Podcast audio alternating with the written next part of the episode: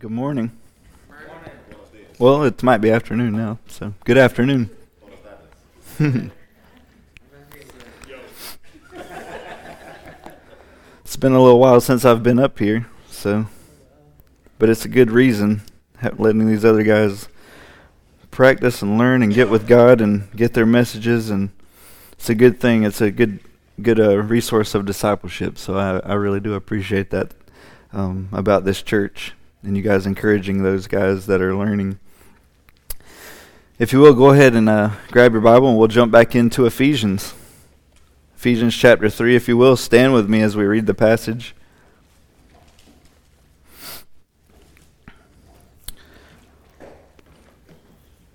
Just in case we ever are convinced we are something in and of ourselves, we have nothing without Christ this, this king seated on the throne that we were singing about.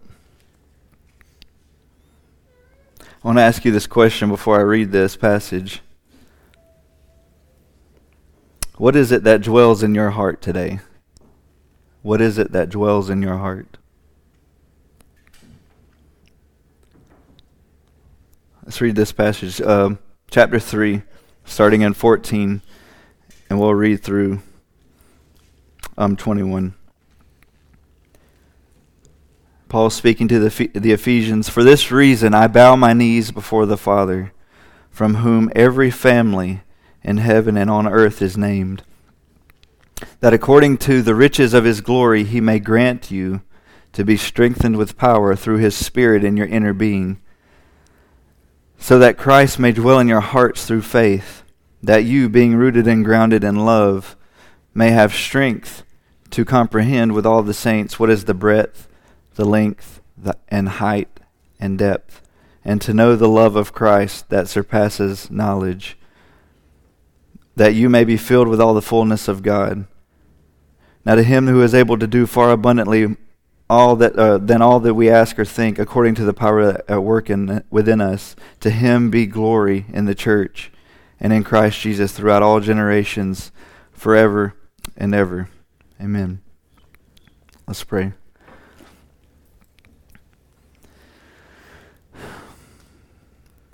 Father, you are faithful to your people. Lord, we're thankful that you speak to us through your word. We're thankful that you give us guidance day by day, that you lead us, that you never leave us. Lord, I pray that Heritage would be a church that always follows your footsteps. Lord, I pray that Heritage would be a, a people in which Jesus Christ dwells in their heart, that your Spirit dwells within them, that the Father dwells within them. Lord, I pray that you would move us towards holiness, move us towards you. Help us to learn to reside in your presence, Lord, and let your presence reside in us. Lord, let, never let us, as a church body, be a body that um, neglects your presence. Lord, we know that we have it this morning. Lord, we're talking about through the week. Lord, I pray that you would move me out of the way. Lord, I pray that if there's any pride, that it would be gone. Lord, I pray that no flesh in this building would hinder your spirit, no enemy. Lord, fill us with your spirit. Fill the hearers with your spirit that we would hear from you this morning. In Jesus' name, amen. You may be seated. You'll hear me say this over and over and over and again and over and over. We have nothing without Christ. We have nothing without Christ. We should never, ever think more highly of ourselves than we should. Because if we remember where we were, how could we ever be proud about what we're, what we're doing and what we're involved in? So that was the question I asked at the very beginning before we read the passage was what is it that dwells in your heart today? What is it that dwells there? To give a little review, it's been a while. We went through chapter 1. Father, Son, Holy Spirit are sovereign in your salvation before the foundation of the world. I know some people wrestle with that. Go wrestle with it. It's good. It's good to wrestle with it. Um, most of us that have ever wrestled with God come out limping, and that's the way it goes. Um, there, there is no other result. He will win. Um, chapter 2 What we brought to the table, we were dead, not spiritually sick. You'll hear many people say that in Christianity. We're spiritually sick. We need a little help. We need a life raft. Well, you've heard me say it before. We're not. We don't need the life raft. We're at the bottom of the ocean, dead. He has to come down and come grab us out of the bottom of the ocean, bring us up, breathe new life into us, and then tell us to go and sin no more. And that's where our life begins. We're not flailing our arms. We're not spiritually sick. Paul says in chapter 2, we were dead in our trespasses and sins. Dead. Salvation is by grace alone. Him making us alive, he talks about in chapter 2. Him making us alive. If someone has to be made alive, they were what? They were dead. You, if you're having to be made alive, you were dead. By regeneration, born again. I think Christianity has lost sight of that, that phrase, born again. Um, they say, well, it's an old phrase. No, it's a biblical phrase. You're born again. It says a whole a whole group of things when you say you're born again. We've, we've traded out born again for saying, I made a decision. I wrote my name down. I checked the box on the visitor card. I'm all right. Born again gives a whole different connotation. Born again means you have been born into a new life. You have a new life that you didn't have before you were born. Because to be birthed means you have a new starting point, a new life, a new, a new way of living a new way of breathing. And God has done that. God has conceived that in your heart. God has given you new life. He has turned that heart of stone into a heart of flesh, and He's continuing to chip it away, chip away at it, and chip away at it to get rid of that death. That's chapter 2. Chapter 3, we talked about the wisdom of God. Talked about the providence of God and His eternal purpose. And the last time we preached, we talked about love from humility. We like to say that we love people, but if we don't love people in a humble heart, it's not truly love, is it? Because it's about what we can get from that situation, what we can get from the love that we feel like we're giving people, what recognition we can get from loving people. Um, what who who's going to notice us? We talked about that in the last sermon. If what you consider to be love is arrogant, selfish, and wants to be seen, it is fake and phony. Where's Stuart today? I'll say it again. If what you consider to be love is arrogant or selfish and wants to be seen, it is fake and phony. Acting, mask wearing, as the Bible calls it, hypocrites, is wearing a mask. I want people to think that I'm this way about certain things when I'm around other people. But when everyone else is gone, I put the mask away. Well, that's who you really are. And we'll get into that at a later point in this sermon. Acting. It's not really love, it's pretending to love. We talked about that in the last sermon, so let's get into this one today. Three points. Number one, humility before God. We're picking up right where we left off. Ephesians 3, we'll start in verse 14 and 15. Paul says this For this reason I bow my knees before the Father. Verse 15 From whom every family in heaven and on earth is named. I bow my knees before the Father. This is where we left off. You remember, Jews didn't do that when they prayed, they didn't bow down when they were praying. They would either pray when they're standing up or they would pray um, on, on their faces. But most of the time it was standing. Jews didn't do that when they prayed. It was a posture. His position was a reflection of his heart posture. The fact that he was bowing, he knew who that father was. We talked about that the last sermon. He knew everything. He knew who to whom he was speaking. Yes, he's our father, but he's also that king seated on the throne, high and lifted up. He's the one who gave us grace. He's the one who made us alive. We're speaking to that God. That he's not he's not just a man, he's a 100% God and a 100% man. Truly God, truly man. We're speaking to him. And we're not just talking into the air when we're praying. He's listening to us from that throne. His position was a reflection of his heart posture. I want to ask you this what is your posture before God? What is your heart posture when you come before him? Is it frivolous? Is it, I'm just rattling off a, a list? What is, your posture, what is your posture before God? What is your heart? What is in your heart when you go before God?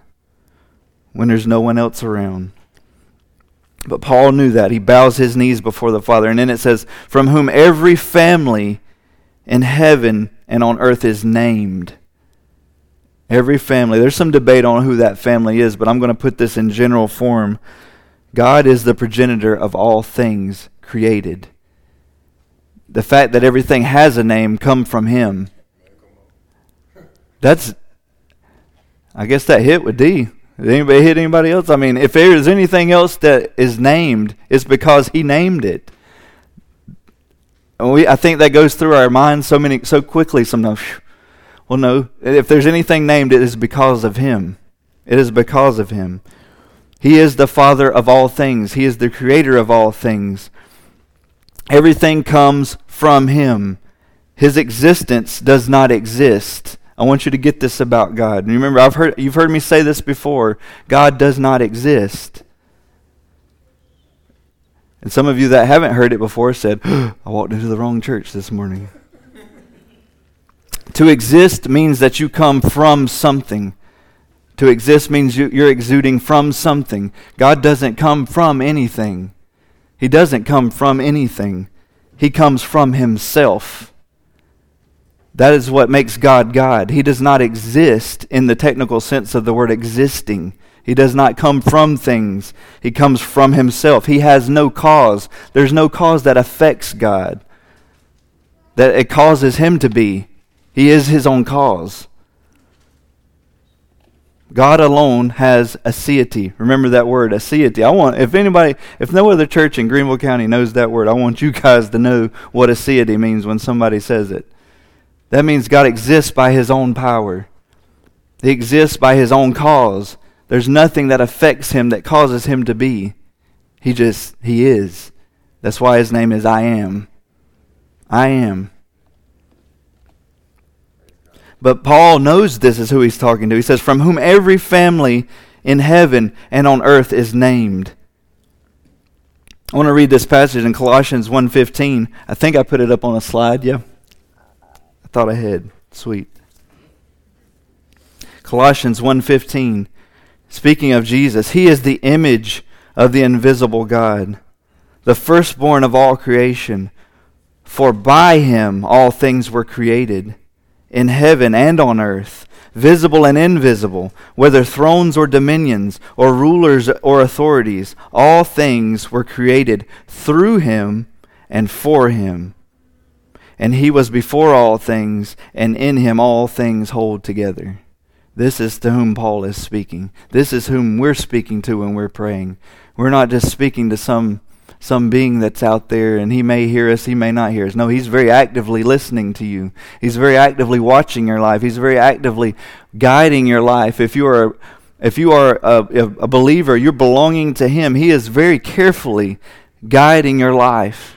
Like we, we spoke about a, a couple chapters ago or a chapter ago, poema. He is writing your poem. He is writing your song. And he is guiding you very carefully, very intently, very consciously guiding your life, and very intently listening to you when you're praying. When you're sitting here worshiping and you're standing here worshiping and giving him your heart and raising your hands, he's just, he is like, that is my child. That is my child, and I'm listening to that. I care about that. I'm hearing it. And he knows when you're enjoying him, he's enjoying you. And when those two things meet, you have heaven in your heart. And one day, our hearts will be re- remade completely to where there is no hindrance and it never has to stop. And you will worship him. You will enjoy him forever. You will enjoy him without any hindrances, and he will enjoy you, and that is heaven. And there will be no, no, no end to that.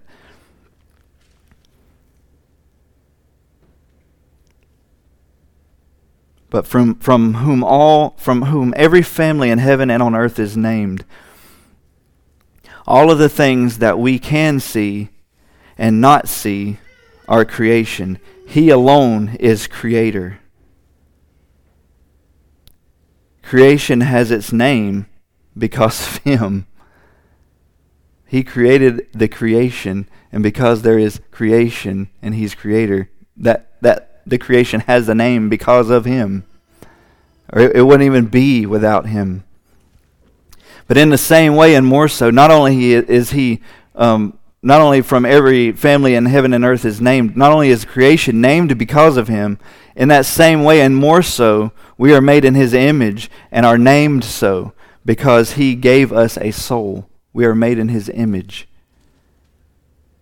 Not only are we his creation, but he made us, he created us in his image to be image bearers. And further, he has given some of his image bearers saving grace. And now we are named into his family. Is that, is that not is that not mind blowing? Not only we're not just a creation, we're not just a horse or or a cow or or just a human that may look some sort of way. He has made us, he has created us in his image. And then not only did he make us in his image, he's he's given some of us extra grace, saving grace that is not only just good to us, but he's been eternally good to us and changed everything about us and changed our heart and made us a part of his family. So not only is he father because he made everything and he's the progenitor, but he's also father intimately to some of us because of saving grace. For those of us who are repenting of their sin and believing God, we are not only image bearers, but we have been transformed into name bearers. Name bearers. We bear his name. We're not just uh, carrying his image and say, well, yes, we're made in the image of God. No, you, us as Christians, us as believers, us as those are, who are repenting and, and following after him and, and striving to know him, and not about him, but to know him and spend time with him and enjoy worship this morning. You're enjoying him. Those people, we have been made name bearers. We bear his name. Paul understands all of these things as he's speaking to him, and he's, he's asking these things for the Ephesian church. And as we read them, he's asking them for the, the church today, for us to realize these things, to be strengthened with him uh, and by his Spirit. Paul is humbled by this truth, and so should we be humbled by this truth when we think of how high and lifted up God is and how he is the creator and, and how he has made all things but yet he's and he's made us but yet he's given us extra. And then he saved us and he's redeemed us. And we're not just image bearers but now we're name bearers because we're in the family. We're not just in creation. We've been we're in this this large thing called creation. He's made everything and it's come from his essence and from his heart.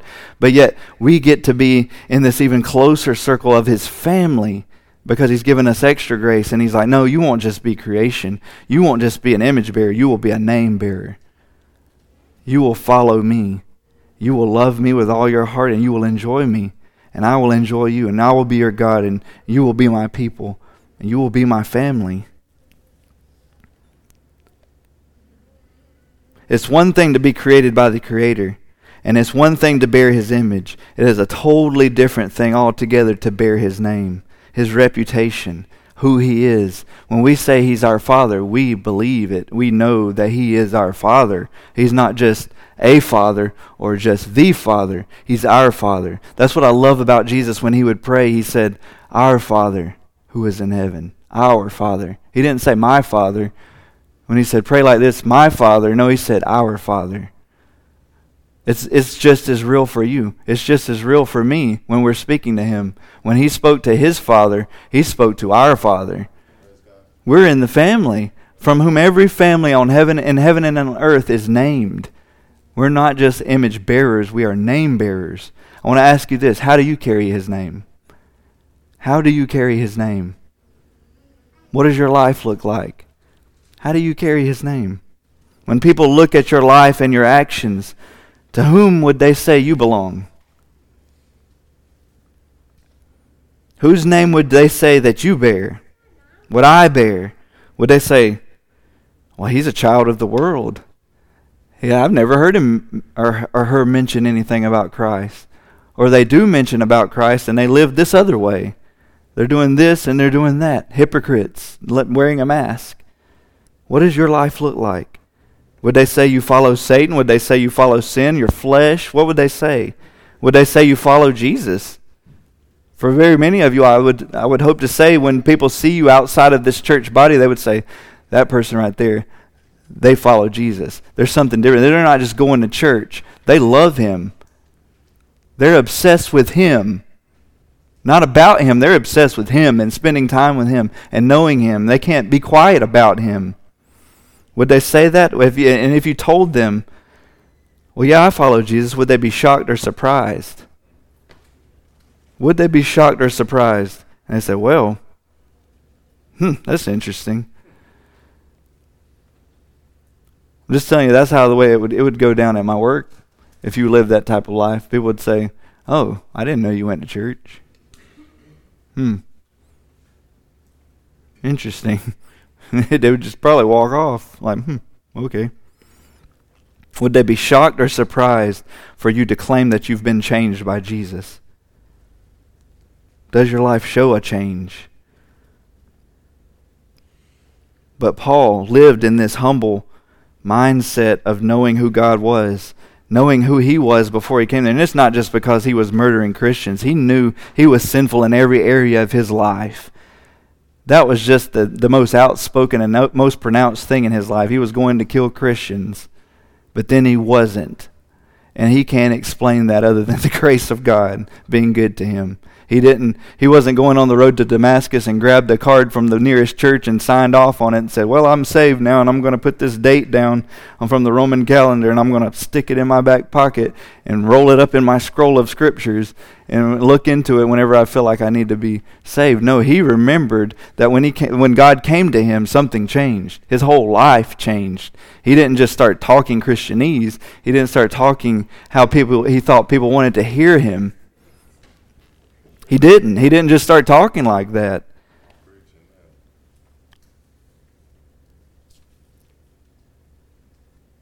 Would they be shocked? Paul knew when he went on that road he was going to kill Christians, and then he wasn't. There's no other explanation from that than God. And we're no different. Our salvation is not some contract we've made with God and we're on equal terms with Him. No, we are far from equal terms with Him. He is God and we are not. He is the King and we are His subjects, but not only subjects, we have been made His family. We are His sons and daughters. But yet, yeah, we're in the family, but we're not daddy. We're not father. We're not God that should humble us. And, and Paul never forgot that. He never forgot how he was saved and what happened. He was humbled by that. He was humbled to whom he was speaking. He knew that we were image bearers. He knew that he, we were named because of him. Number two, Paul says uh, uh the second point is going to be strengthened by the Spirit. In verse 16, Paul goes on to say that according to the riches of his glory, he may grant you to be strengthened with power through his Spirit in your inner being. You will be strengthened with power through his Spirit in your inner being. What I want to ask you that uh, to kind of help you grasp a hold of this, what is the opposite of strengthened with power through his Spirit? What would be the opposite of that? It would be weak in our flesh, weakened with our inability, is what I wrote down. I had a little longer to think about it, so I just wrote, I figured that was a good word. Our inability, our weakness, weakened with our inability, operating in the flesh, operating in deadness, operating in ourself and what we think is best. I'm going to say it again. We have nothing without Jesus. Paul is praying for the Ephesians to be strengthened by his Spirit in our inner being. And we'll go on to say a little bit further why we have to be strengthened in our inner being. But we have nothing without him. For us to sit here and be big on ourselves and say, yeah, we, we everyone needs me. Everyone thinks they have to have me. No, nah, not really. Not really. We're not, none of us, every one of us can be replaced. Me and Chuck can be replaced like that. Something happens to me and Chuck, me and Chuck fall off some sort of wagon. I don't even know what it would be. There'd be another pastor here in a heartbeat because God's going to take care of his church. It's not about me and Chuck. It's not about how we preach. It's not about how we lead. It's not about the gifts that He's given to us, although those gifts are gifts to the church. He has other people who are gifted. We're not irreplaceable. None of us in here are irreplaceable. But the opposite of strengthened with power through His Spirit is weakened in our inability, operating in the flesh, operating in deadness, operating in ourself. We have nothing without Christ. We are, we, we are bankrupt. We are bankrupt without Christ. But Paul is praying that they would be strengthened with power through his Spirit. So, what does strengthened with power look like?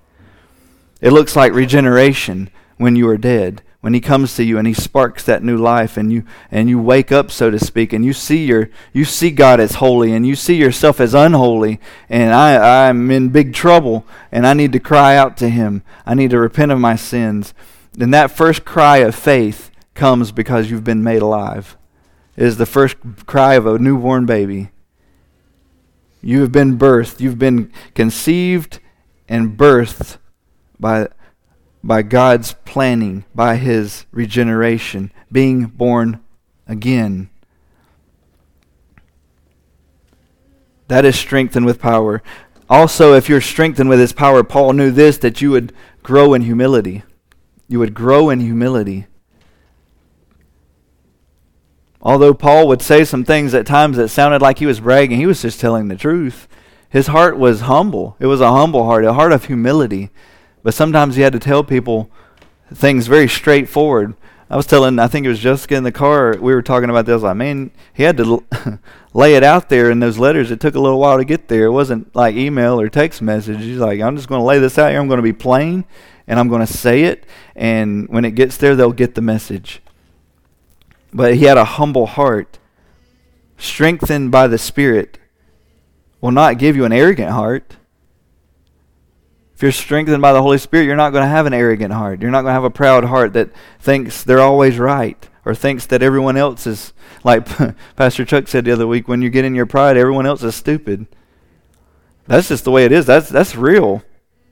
When you're in your pride, everyone else is wrong. Everyone else is stupid to you. You're like, nah, they're they're just living their own way. They're doing their own thing. Everyone else is wrong. That's not the heart that is strengthened by power through the Holy Spirit. It is a heart of humility. And also, uh, there's other things, but I'm going to hit this one too. There's holiness in your life. If you're strengthened with Holy Spirit power within your inner being, you're going to be, you're going to grow in your holiness. You're going to grow in humility and you're going to grow in holiness. Sin is going to lose its appeal you're going to start dropping off things that have caused you to stumble. You're going to drop off those things who are, that are distracting you. You're going to do like the writer of Hebrews says, you're going to lay aside every weight and run the race that you, you have been given to run, and you're going to run it hard and fast because you'll lay aside all those things. You'll have holiness in your heart, hatred of your own sin.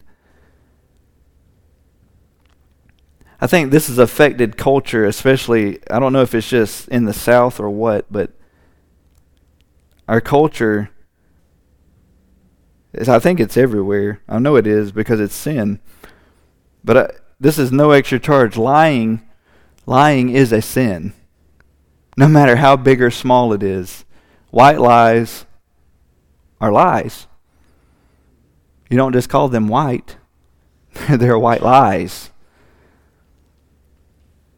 It doesn't make them any different because uh, of, of your judgment on how um, severe it was. Well, I don't think that's as bad. I didn't deceive so many people. Well, that doesn't matter in God's eyes. Lying is a sin. And lying to cover someone else's sin is sin too, because it is rooted in pride, it is rooted in self preservation. It's a heart that says, I can do better than what God has put in front of me, so I need to do something about it. And therefore, the lie blurts right out because if, of your living in sin.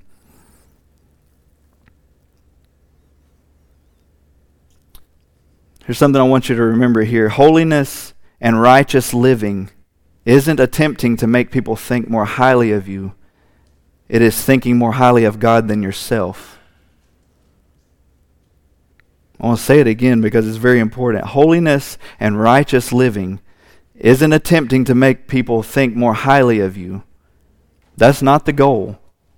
It is thinking more highly of God than yourself. That is holiness. God is holy and I am not. And you will grow in that. You are, you are only as holy and righteous as you are when you are alone and there is no one there to put, a show, put on a show for. You know, that's, I know that's a problem in the South. People like to put on the show when it's church time, it's go time. What are you like when no one else is around? That's what a, a word I like to call is integrity. Integrity is who you are when no one else is looking. And the fact is, n- there's never a moment when there's no one looking. God is always looking. He is always looking. And He doesn't think the little sins that we have issue, or that we don't think we have issue with, He doesn't think they're cute. Although we do many times. We think they're cute. We, the little pet sins and pull them out whenever it's time to pet them. He doesn't think they're cute because he's holy. And the reason his wrath burns so hot is because it's rebellion. It's because it is rebellion.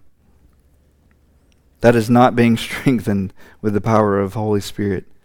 If you're strengthened with the power of the Holy Spirit, you will increase in holiness and you will get rid of those things, those little pets that you're keeping. You'll unchain them and turn them loose and get rid of them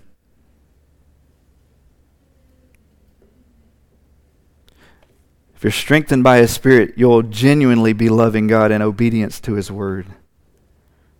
And we know we have people. We we know we go up. We go up and down. We're not constant like God. We have ups and downs, and we we have downsides to different things. And we there's moments when we're not loving God the way we should love Him, and we pray and we say, God, I'm so sorry for being distracted.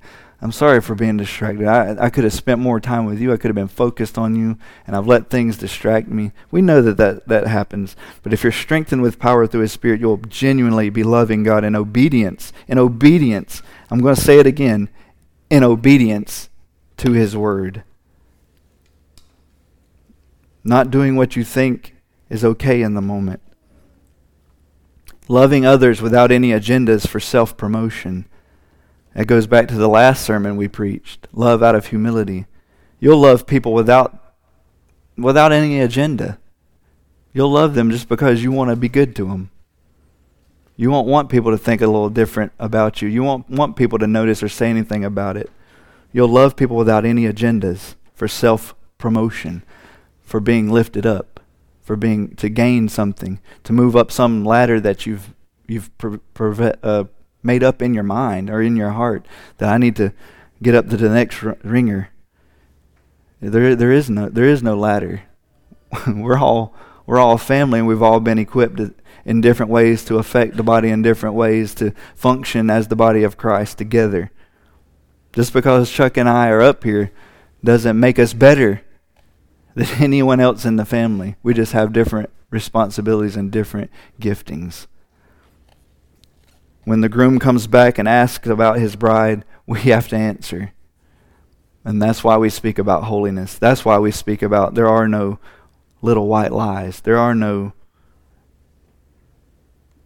We don't want you to love people with agendas.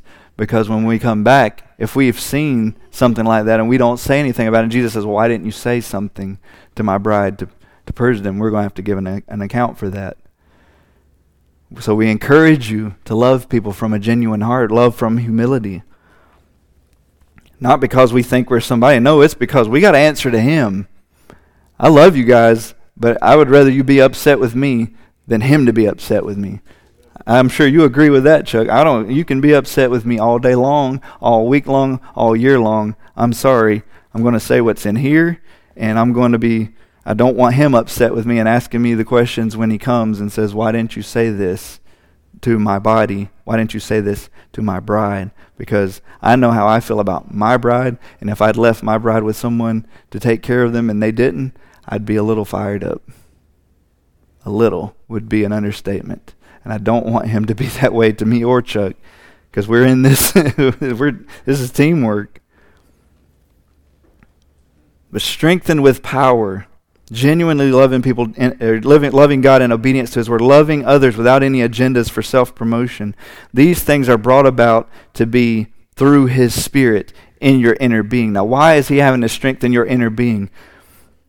Have you been strengthened through His Spirit? I want to ask you that. Have you been strengthened through His Spirit? What does your life look like? I want you to ask yourself that. Have you been strengthened through His Spirit? Have you been born again? There may be people in here that's never been saved. Have you been born again? Has your, has your life ever come to a point in time where it seems like your, your life ended and it but it just started over. And now you love Christ and you love him and you desire him. I'm not asking for a date. I'm just asking for a point in time in your life where you remember everything changing. You saw your sin as exceedingly sinful. You saw it as you saw yourself as unholy and you saw god as holy and you knew you were in trouble and you needed to you needed to talk to him. And your life changed from that point that point on that doesn't mean you became Paul the Apostle, or it doesn't mean that you became Queen Esther. It means that you started moving. And you weren't moving before in that direction because now you're alive. It doesn't matter if you're crawling, it doesn't matter if you're twitching, you're moving. If you're not moving, nothing has changed. You've not been born. You've not been born again. Has your life changed, or is it the same way it's always been? Are you growing in humility, or are you navigating life trying to make people believe you are more than you really are than when you are alone with God? That is a problem in the South. I'm telling you, I know it's in Greenville for sure. Having people think more highly of them themselves. Wanting people to think you're. Well, obviously, it was an issue in the Bible because Paul had to tell people don't think more highly of yourself than you ought to think. It's obviously a temptation of pride we always think that we're further mature than we really are. All of us. I know me and Chuck still. You, you know, you you, you want to you want to put your best foot forward, and you think you're way out here, and you're really back here. Because when you look at God and His eternal, we know nothing. We know nothing but what the Spirit has given us in our inner being. Are you growing in humility? Are you still trying to convince people that you're further along? If you're if you're in that if you're caught up in that trap of trying to make people or try to impress people just i want to encourage you just stop. Just stop and just be real with god. Just be real with him. When you're alone just be real with him. And whatever you have when you're alone take that with you into your workplace. Take that with you into your school. Take that with you into your family into your marriage into your friendships. Just take what you have. Although you think it's meager you think it's little. But the, as the song says, little is much when God is in it. Your little story that you think doesn't amount to much because you want it to sound so much better. If you would just take that little story and share it with somebody, you would be amazed how the Spirit would use it and change somebody's life and transform them. You think He's going to use your projections of what you think you should be or what you ought to be? He's not going to use that because it's not true. He's going to use what you are when you're alone when you're with Him, that is the reality of who you are before Him. That is your reality of maturity. That is your reality of where you're at with God, not what you project when you're in front of everyone. Take that little bit that you think is no that you think is no good. Don't call it no good because that's what God has done. That's what God has done. Because that little bit you see there, you didn't have to have that. I didn't have to have that because we could still be dead in our trespasses and sins, but He's given us that. So let's take that and share that.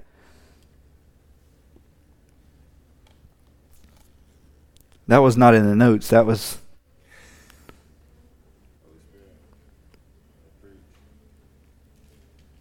Are you growing in a hatred for your sin and growing in your love for God?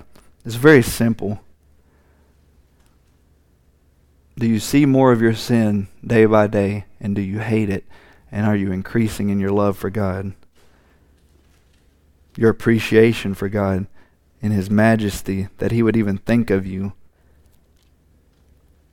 Are you consumed with God and who He is, or are you consumed with who you are and how people notice you? I'd rather be consumed with God because if you're worried about other people, you'll always be disappointed. I mean, always. There's no if, ands, or but. You'll always be disappointed if you're worried about how someone else thinks of you. If your worth is wrapped up in someone else's thoughts of you, you'll always be worthless because they'll always have something to say about you. Your worth comes from this scripture right here, and this scripture is God. This scripture reveals God to us. Number three.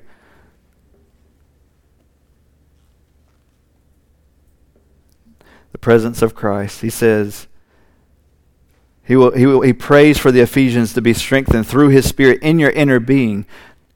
Now, why does he say that? In verse th- uh, verse 16 and 17, that according to the riches of his glory, he may grant you to be strengthened with power, dunamis, like explosive, like, psh, like it's, elect, I almost see ele- like electric sparks, like boom, there's always stuff happening.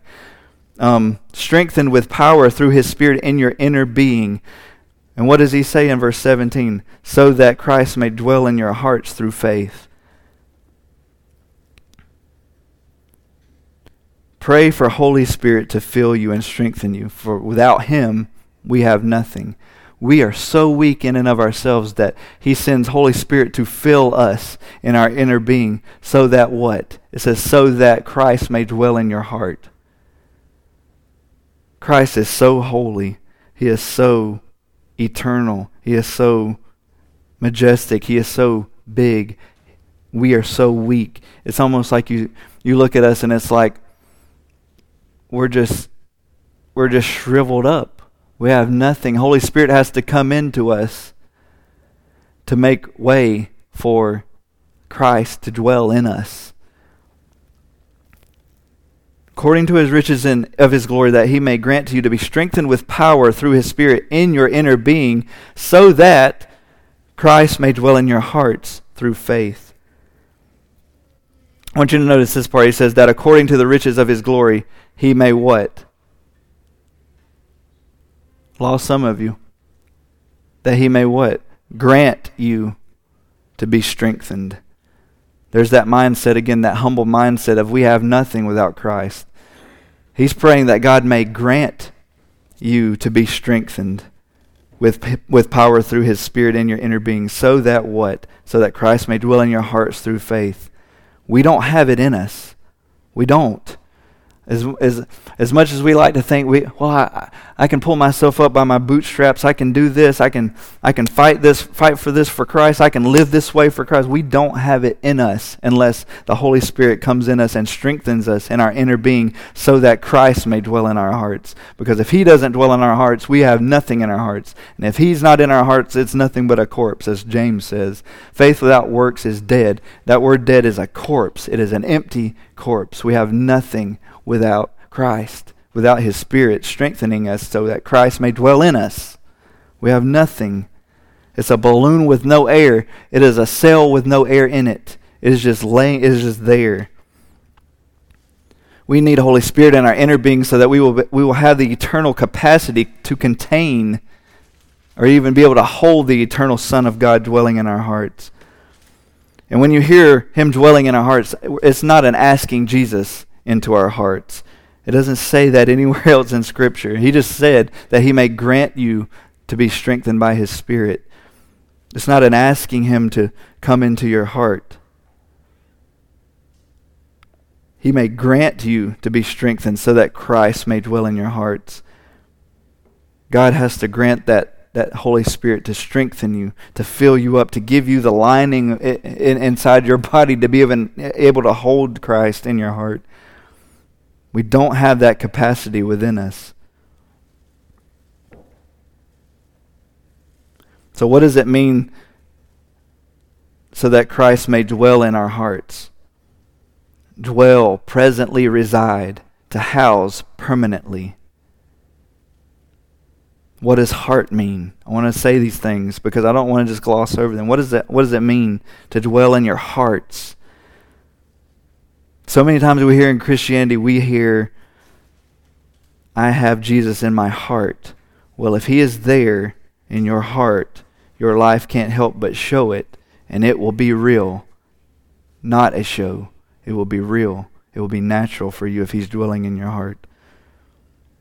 The heart is the core of everything we are physically and spiritually, every part of your life. As some people say, if Christ is in your heart, He's in all of your life. He is in the way you eat. He's in the way you drink. He's in the way you work. He's in the way that you read Scripture. He's in the way you pray. He's in everything, every part of your life. He's in the way of you, the way you parent, the way you're a son or daughter. He's in the way you're a cousin. He's in the way of all those things. He's in the way you treat your grandparents. He's in the way you're a grandson or a granddaughter. He's in all of those things. He's in all of your life. If Christ dwells in your heart, He's not just stuck right here. He's coming out of every appendage you have. Everything that you affect, everything that you come in contact with, He affects all of your life. That's what it means that He may dwell in your heart. That is why we need to be strengthened with the Holy Spirit in our inner being, because without Him we're dead. And if we are living in a dead way, every all that deadness comes all over everybody else. It just goes all over everyone. It's just we don't we don't need that as damaging. We need to be strengthened by His Spirit that Christ may dwell in our hearts. And if He's dwelling in our hearts, He's in all of our life. And that's what we need. We need Him affecting every part of our life. And it will be real, not a show, because it's coming from Him. I want you to remember this as we get ready to conclude. conclude. I want you to catch this. It is not enough. It's not enough for Jesus to float through your brain or to be on your tongue. The heart of a person is the rightful seat. It is not enough for Jesus to float through your brain or to be on your tongue. You hear so many people talk about Jesus. Oh, I believe in Jesus. I, I, I do this. I, I go to church and I see I see things. I, you know, I'm friendly with the church. It's not enough for Jesus to float through your brain, like in a passing thought, or to be on your tongue and say, "Yeah, I, I believe Jesus." Uh, well, the demons even believe, and they shudder. We don't shudder half the time because we don't realize his holiness. They do. They know how holy he is, and they shudder. But it's not enough for him to be on your brain or to be on your tongue. The heart of the person is the rightful seat, and that is everywhere. That is everywhere. He is your life, or he is just another trinket in your idol collection. He is your life, and He comes out of every part of your heart, which is your whole being, or He is just another idol in your idol collection, another trinket that you've gathered together. He's just another TV. He's just another radio station. He's just another TV show. He's just another celebrity in your heart. Oh, well, I like him, but I also like keeping up with Brad Pitt and all these other people. He's just one of those people. That's just the reality of it.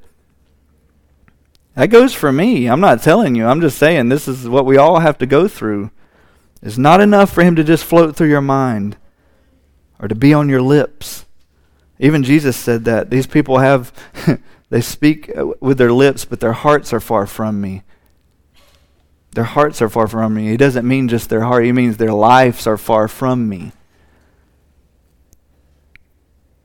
He should be in all of your life. That is his rightful seat. He is your life. He is your life, or he's just another trinket in your idol collection. Don't let it don't don't let that be so. If there's other things getting in your way, cut them off. Cut them off. If the TV is getting in the way, cut it off. I'm not being legalistic. I'm just saying, if we're trying to run a race, let's lay aside the things that are tripping you up. If TV doesn't trip you up, by all means, go for it. I'm not opposed to it. I'm just saying if it's getting in your way, M- remove whatever it is that's getting in your way, that's causing him just to be another thought or another person or, or just another trinket in your idol collection. Whatever's causing that, get rid of it. So, in conclusion, the same question I asked at the very beginning What is it that dwells in your heart today? What is it that dwells in your heart? Is it your pride? Scripture says God resists the proud, and that word resist means he's at war with the proud, but gives grace to the humble. What's in your heart? Is it his powerful presence? Is he in your heart? Is his presence in your heart? Because there can be no pride in his presence. There is no pride in his presence. When God shows up on the scene, people hit their face. Is his presence in your heart? If we are in His presence and His presence is dwelling in us, we, we will be filled with humility towards God and others. And I want to ask you this question What do you think heritage would look like if we're all operating in the presence of God? Not just on Sunday morning during the worship, but what if we had that carry over and spill over into the week? And, and then God starts to dwell in our hearts through faith every day. Not just on this high day where we get to gather together, but every day you're overflowing with Him dwelling in your heart, Him dwelling in every aspect of your life, wherever you go. Every conversation you have, it doesn't have to be some sort of formula. It's just coming out naturally. I don't want you to come up with formulas in your conversation. That's not real either. That's not. It's not real. The formulas are not real. The principles are good, great, good principles. But if He's dwelling in your heart in every aspect of your life, it's going to come out. That love for God's going to come out. That love for people is going to come out. It's going to come out in humility of thinking of those people before yourself. You're going to be thinking of God's holiness before yourself and not your own uh, lifting up and promotion. So, what is it that dwells in your heart today? I pray that it would be His powerful presence, that we would be strengthened by His Spirit in our inner being, so that Christ may dwell in our hearts through faith. That it would not just be a passing through, but that He would dwell and reside there. Yes, I'm not saying in salvation you lose it. You're not losing salvation. I'm saying you're strengthened in your salvation. You're strengthened in it. You're, you won't lose your salvation if you've genu- genuinely gotten it if you've genuinely been born again and you're continuing to repent and you're continuing to believe and trust in Him in greater and greater degrees. But I'm praying that we would be strengthened in our hearts through faith, through the Holy Spirit. That He would dwell there and that He would stay there. And that the high that you feel when you're here in here in worship, that you always feel that, that rustling in your heart when you're around people. You always feel that fire burning. You know what I'm talking about when you're in, in here this morning. You just feel it burning. Don't quench it. Don't quench the Spirit. Don't put him out because it's Monday or Sunday evening. Keep the fire going. Seek after him. Let's pray. Father, we are so thankful for everything that you are and everything that you have given us. Lord, we really don't know the magnitude of everything that you have given us. We really don't understand what it cost you to give your only your only begotten son. But Lord, you did. And not only did you make us creations or image bearers, you've made us name bearers. So, Lord, I pray that you would strengthen us in our inner being with your spirit that you would dwell in our hearts through faith, that you would strengthen our faith, strengthen our trust in you. Help us to pour out onto everyone else. Lord, make us real.